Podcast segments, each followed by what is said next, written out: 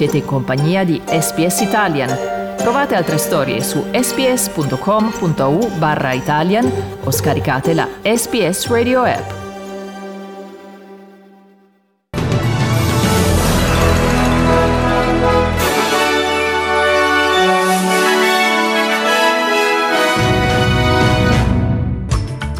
Australia ha annunciato i contributi ad un nuovo fondo globale contro future pandemie. Italia via alla scissione, Luigi Di Maio lascia il Movimento 5 Stelle. Ucraina giovedì la firma sulle ultime raccomandazioni per la candidatura a entrare nell'Unione Europea. Sport calcio, il presidente del Napoli indagato per falso in bilancio. Buongiorno a tutti con la seconda edizione del giornale radio condotta in studio da Carlo Reglia.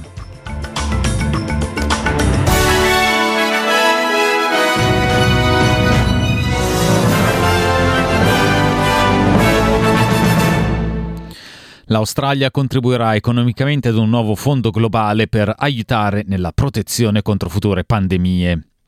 Il ministro federale della sanità Mark Butler ha parlato insieme al ministro del tesoro Jim Chalmers all'incontro virtuale del G20, descrivendo questo fondo come un'opportunità per rafforzare la risposta pandemica dell'Australia.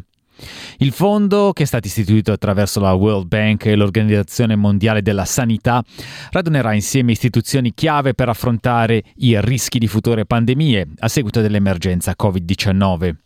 L'ammontare del contributo australiano verrà determinato come parte dei fondi federali già esistenti per, per l'assistenza allo sviluppo internazionale. Presidente messicano Andrés Manuel López Obrador ha annunciato che chiederà al presidente statunitense Joe Biden di prendere in considerazione personalmente il caso di Julian Assange, che secondo Obrador verrebbe accolto a braccia aperte in Messico nel caso venisse rilasciato. La segretaria degli interni britannica Priti Patel venerdì ha approvato l'estradizione di Assange verso gli Stati Uniti, dove affronterà diverse incriminazioni. Obrador ha dichiarato di considerare Assange come il migliore giornalista di ogni tempo. Deve de prevalecer el humanismo. I want to say that I will ask US President Biden to address the case of Julian Assange. Humanism must prevail. Mexico opens its doors to Assange in the event that he will be released. There are mechanisms to do it. Hay mecanismos para hacerlo. Intanto l'ex ambasciatore australiano negli Stati Uniti Joe Hockey ha dichiarato che l'Australia non dovrebbe intraprendere una diplomazia del megafono, queste le sue parole, in relazione all'estradizione di Assange negli Stati Uniti. Hockey ha approvato la decisione del primo ministro Anthony Albanese di non voler intraprendere una gara a chi fa la voce più grossa, sostenendo che questa tattica non funziona bene con gli Stati Uniti. Secondo Hockey il miglior esito verrebbe raggiunto con un accordo in forma privata. Fino ad ora i tentativi di assicurare la libertà al fondatore di Wikileaks hanno diviso la coalizione. Il leader dell'opposizione Peter Dutton ha dichiarato che l'Australia non dovrebbe interferire con le procedure legali degli Stati Uniti, mentre secondo l'ex leader dei Nationals Barnaby Joyce permettere l'estradizione di Assange negli Stati Uniti creerebbe un precedente pericoloso. Spostiamoci in Italia con l'addio di Luigi Di Maio al Movimento 5 Stelle, movimento che aveva contribuito a portare oltre il 30%. L'addio è arrivato alla fine della giornata più lunga per la tenuta della maggioranza del governo. L'ex capo politico del Movimento 5 Stelle ha annunciato una scelta sofferta che pone fine alle ambiguità e ha assicurato che nella nuova realtà non ci sarà spazio per odio, populismi, sovranismi, personalismi e superficialità. Di Maio ha lanciato la sua operazione verità dopo che Mario Draghi ha incassato stato il sì compatto della sua maggioranza al Senato con 219 voti, a proseguire nell'azione di sostegno all'Ucraina con una risoluzione che, dice il ministro degli esteri, rafforza il governo con un voto netto. Ascoltiamo le parole di Mario Draghi. Il governo italiano, insieme ai partner dell'Unione Europea e del G7, intende continuare a sostenere l'Ucraina così come questo Parlamento ci ha dato mandato di fare.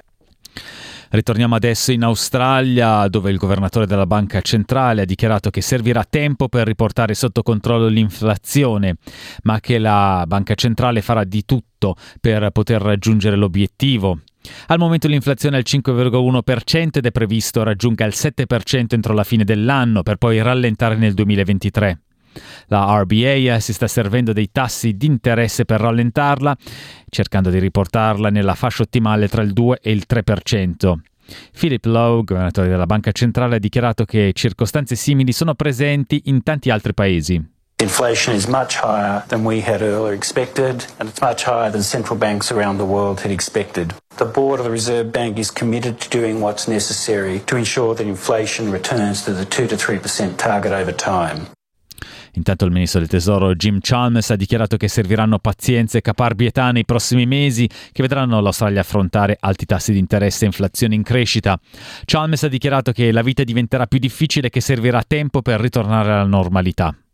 It's possible to be optimistic about the future of our economy and the future of our country while also recognizing that we have to navigate together uh, a really tricky, uh, really uh, difficult combination of circumstances. Passiamo al conflitto in Ucraina. Giovedì l'Unione Europea dovrebbe firmare le ultime raccomandazioni per la candidatura dell'Ucraina a far parte dell'Unione Europea. Dopo diversi giorni di discussione non è emersa alcuna opposizione tra i 27 Stati membri, una decisione che avviene quando il ministro degli esteri russo Sergei Lavrov eh, ra- racconta che l'Unione Europea sta chiudendo un occhio su tutti i criteri di ammissione precedenti. I don't know if Ukraine will be given this roadmap to prepare for membership.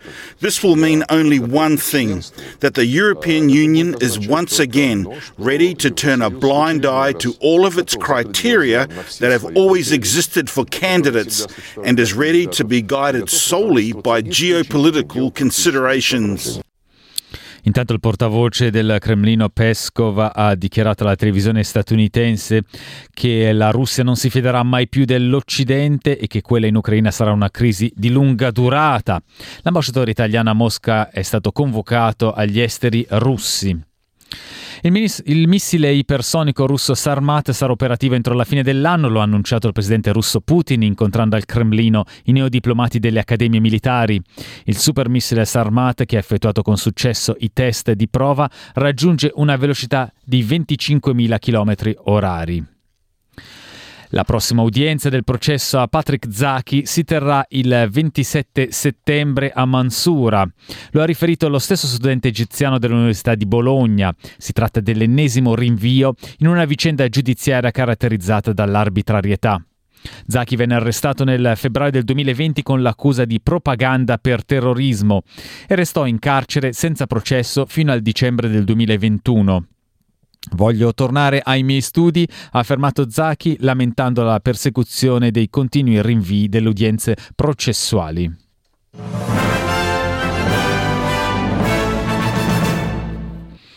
Uno sguardo alle valute, il dollaro australiano questa mattina è scambiato a 66 centesimi di euro e a 69 centesimi di dollaro statunitense.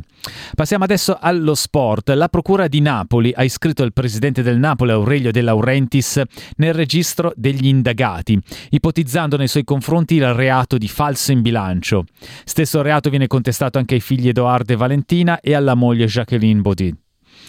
L'attenzione della Guardia di Finanza e della Procura si è concentrata sulla compravendita del calciatore nigeriano Victor Osimen e di altri tre calciatori. I finanzieri hanno per eseguito perquisizioni a Napoli e Roma, perquisizioni della polizia francese su disposizione della Procura Campana anche nella sede dell'Illa. Chiudiamo con le previsioni del tempo a Perth, piogge, temperatura massima 22 gradi, stesse condizioni per Adelaide 17, pioggia in mattinata a Melbourne 16, Hobart parzialmente nuvoloso 14, Canberra prevalentemente soleggiato 13, stesse condizioni per Sydney 18 gradi, soleggiato a Brisbane 23, Cairns possibili piogge 26, infine Darwin soleggiato, temperatura massima 33 gradi.